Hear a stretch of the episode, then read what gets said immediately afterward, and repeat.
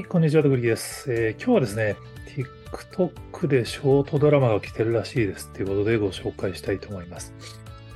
まあ、TikTok はね、もう本当に時間めちゃめちゃ奪われちゃうんで、個人的にはできるだけ実はあんま見ないようにしてるんですけど、まあ、先週、えっと、アドテックという、まあ、広告業界向けのイベントで、日テレの井上さんと、テレ東の前田さんと、えー、フジテレビの清水さんと、まあ、テレビの未来みたいなセッションをしたんですけど、その中で聞いた、この毎日はにかむ僕たちはって、マイハニっていうらしいですけど、日テレさんがこの TikTok の縦型ドラマのビジネスモデルを今確立しようとしてるって話がすごい面白かったんで、ご紹介したいと思います。PR タイムズにリリースが出てまして、これ始まったのは3月なんですよね。だから、半年ちょっと経ったかなっていう日テレさんが TikTok 向けに縦型ショートドラマに挑戦してますって話なんですけど、実は作ってるのは日テレのチームでなくて、ごっこクラブっていう、まあ、これまた TikTok でめちゃめちゃバズっているドラマのアカウントの会社さんとコラボして日テレがマイハニというアカウントやってますっていう。これがね、ちょっとね、想像以上すごかったです。だからその、まあ、ショートドラマ来てますみたいなのは、あの、亀止めの上田監督がカンヌかなんかで賞を取ったりしたやつとかも、僕もツイッターで見て面白かったんで、あ、まあ、こういうのありなんだぐらいは思ってるんですけど、もうね、なんかその、極光クラブさんのこのマイハニとかは、もうその、再現できるようになったんですよね。なんか TikTok ってそのアルゴリズムの仕組みで、甲子園的にこう地方戦勝ち抜いたら全国大会行って、さらに全国大会行ったら世界で見られますみたいな仕組みになってるんで、僕も多分100個ぐらい動画上げて3本ぐらい100万再生突破してる旅行動画があるんですけど、このマイハニのすごいのは、4分の3だったかな ?4 分の3、数十個動画もすでに上がってるんですけど、半年で。4分の3はね、100万再生超えてるんですよ。だからその、通常の TikTok の動画でどっちかっていうとこうバズればバズるし、そうじゃないやつは見られないみたいになりがちなんですけど、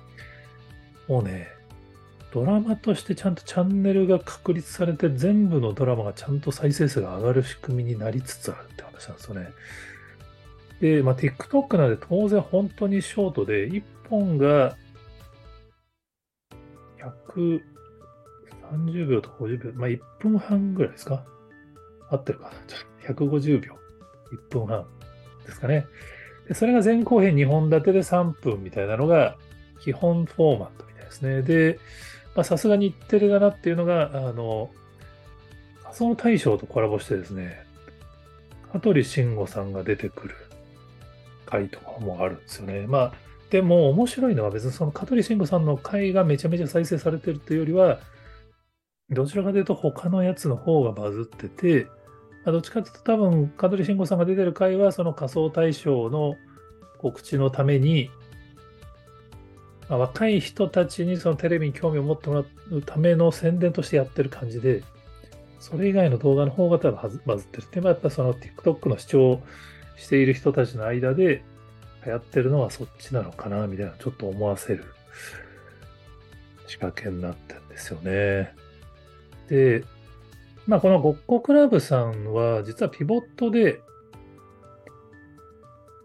本田さんとか田村淳さんに対してプレゼンしてて、このショートドラマ集団って言って出てたんで、僕も見てたんですけど、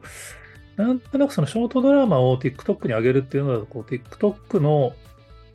まあ、ビジネスモデルに連動する、まあ、YouTuber 的な感じになるし、企業アカウント運用みたいなビジネスモデルもこの時紹介されてたんですけど、まあ、まあ、これはこれでありなんだけど、こ日テレみたいな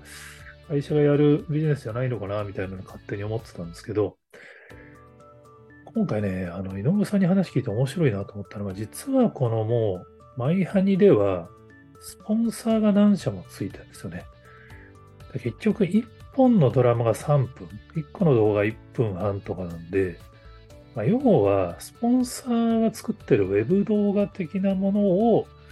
TikTok 上に展開できちゃうんですよね。例えばこの味覚トリップっていう動画は、日清さんのやみつきオイルっていうのの PR 動画として作られてるんですけど、まあ多分ね、普通にこのチャンネルの動画を見てる人たちからするとシリーズの一つでしかなくて、まあ、いわゆる動画のプロダクトプレイスメント的に、動画の中に商品が入ってきますよっていうタイプの動画ですね。別にあの、演者さんがトゥルーマンショー的にいきなり商品持って、あの、この商品買いましょうみたいな通販番組的な作りではなくて、あくまでドラマの中に商品が入っているでも、3分なんで、その、それ専用に脚本作れちゃうんですよね。普通のドラマだと、どっちかっていうと、こう、やれ急に車が大写しになってロゴがやたらとでかく出るなと思ったら、ああ、なるほど、プロダクトプレイスメントだったのね、みたいなのよくありますけど、それこそね、アメリカのドラマのヒーローズとか、主人公がなんか日産の車の社名を連呼するみたいなのが明らかに不自然なシーンとかありましたけど、このショートドラマのパターンだと、要はこの、その3分はスポンサー会だから、スポンサーの商品をメインにしたストーリーを作れちゃうだから再生回数もそこだけ激減したりとかしないっていう。これはね、面白いなと思いました。通常だと、その企業は、その商品のプロモーションのために、ウェブドラマ、バイラルムービーとかを、まあ、単発で頑張って作って、まあ、CC レモンの忍者のやつとか、ゼロからネタとかファンを作ってショートドラマをバズらすみたいなのをトライするんですけど、この日テレさんのアプローチだと、マイハニのファンの人たちがいるところに、完全に切り出し動画として3分のスポンサー動画を作れて、それはそれで別にコンテンツとして成立するっていう。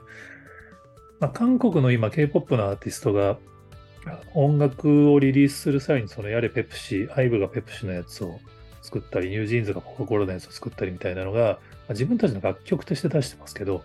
まあ、同じノリですね。まあ、その劇団、ドラマのチャンネルで、ドラマが並んでいる中に、タイアップ動画も含まれているっていう。なんとなくやっぱりその従来のメディアっていうのはそのメディアのコンテンツがある横に広告をまあ出して、まあ、それがトイレタイムと揶揄されたり、あのバナーみたいに邪魔なんだけども、まあ、しょうがなく必要枠として許容されるみたいな感じの、まあ、ノイズとして扱われるようにどんどん広告がなってるんですけど、このね、コンテンツ自体がスポンサーコンテンツになっていくっていう流れとしては、こう TikTok の相性めちゃめちゃいいなと思いましたね。はい。ということで、えー、他にも似たような話してますよ。って方おられましたら、ぜひコメントやツイートで教えていただけると幸いです。今日はありがとうございます。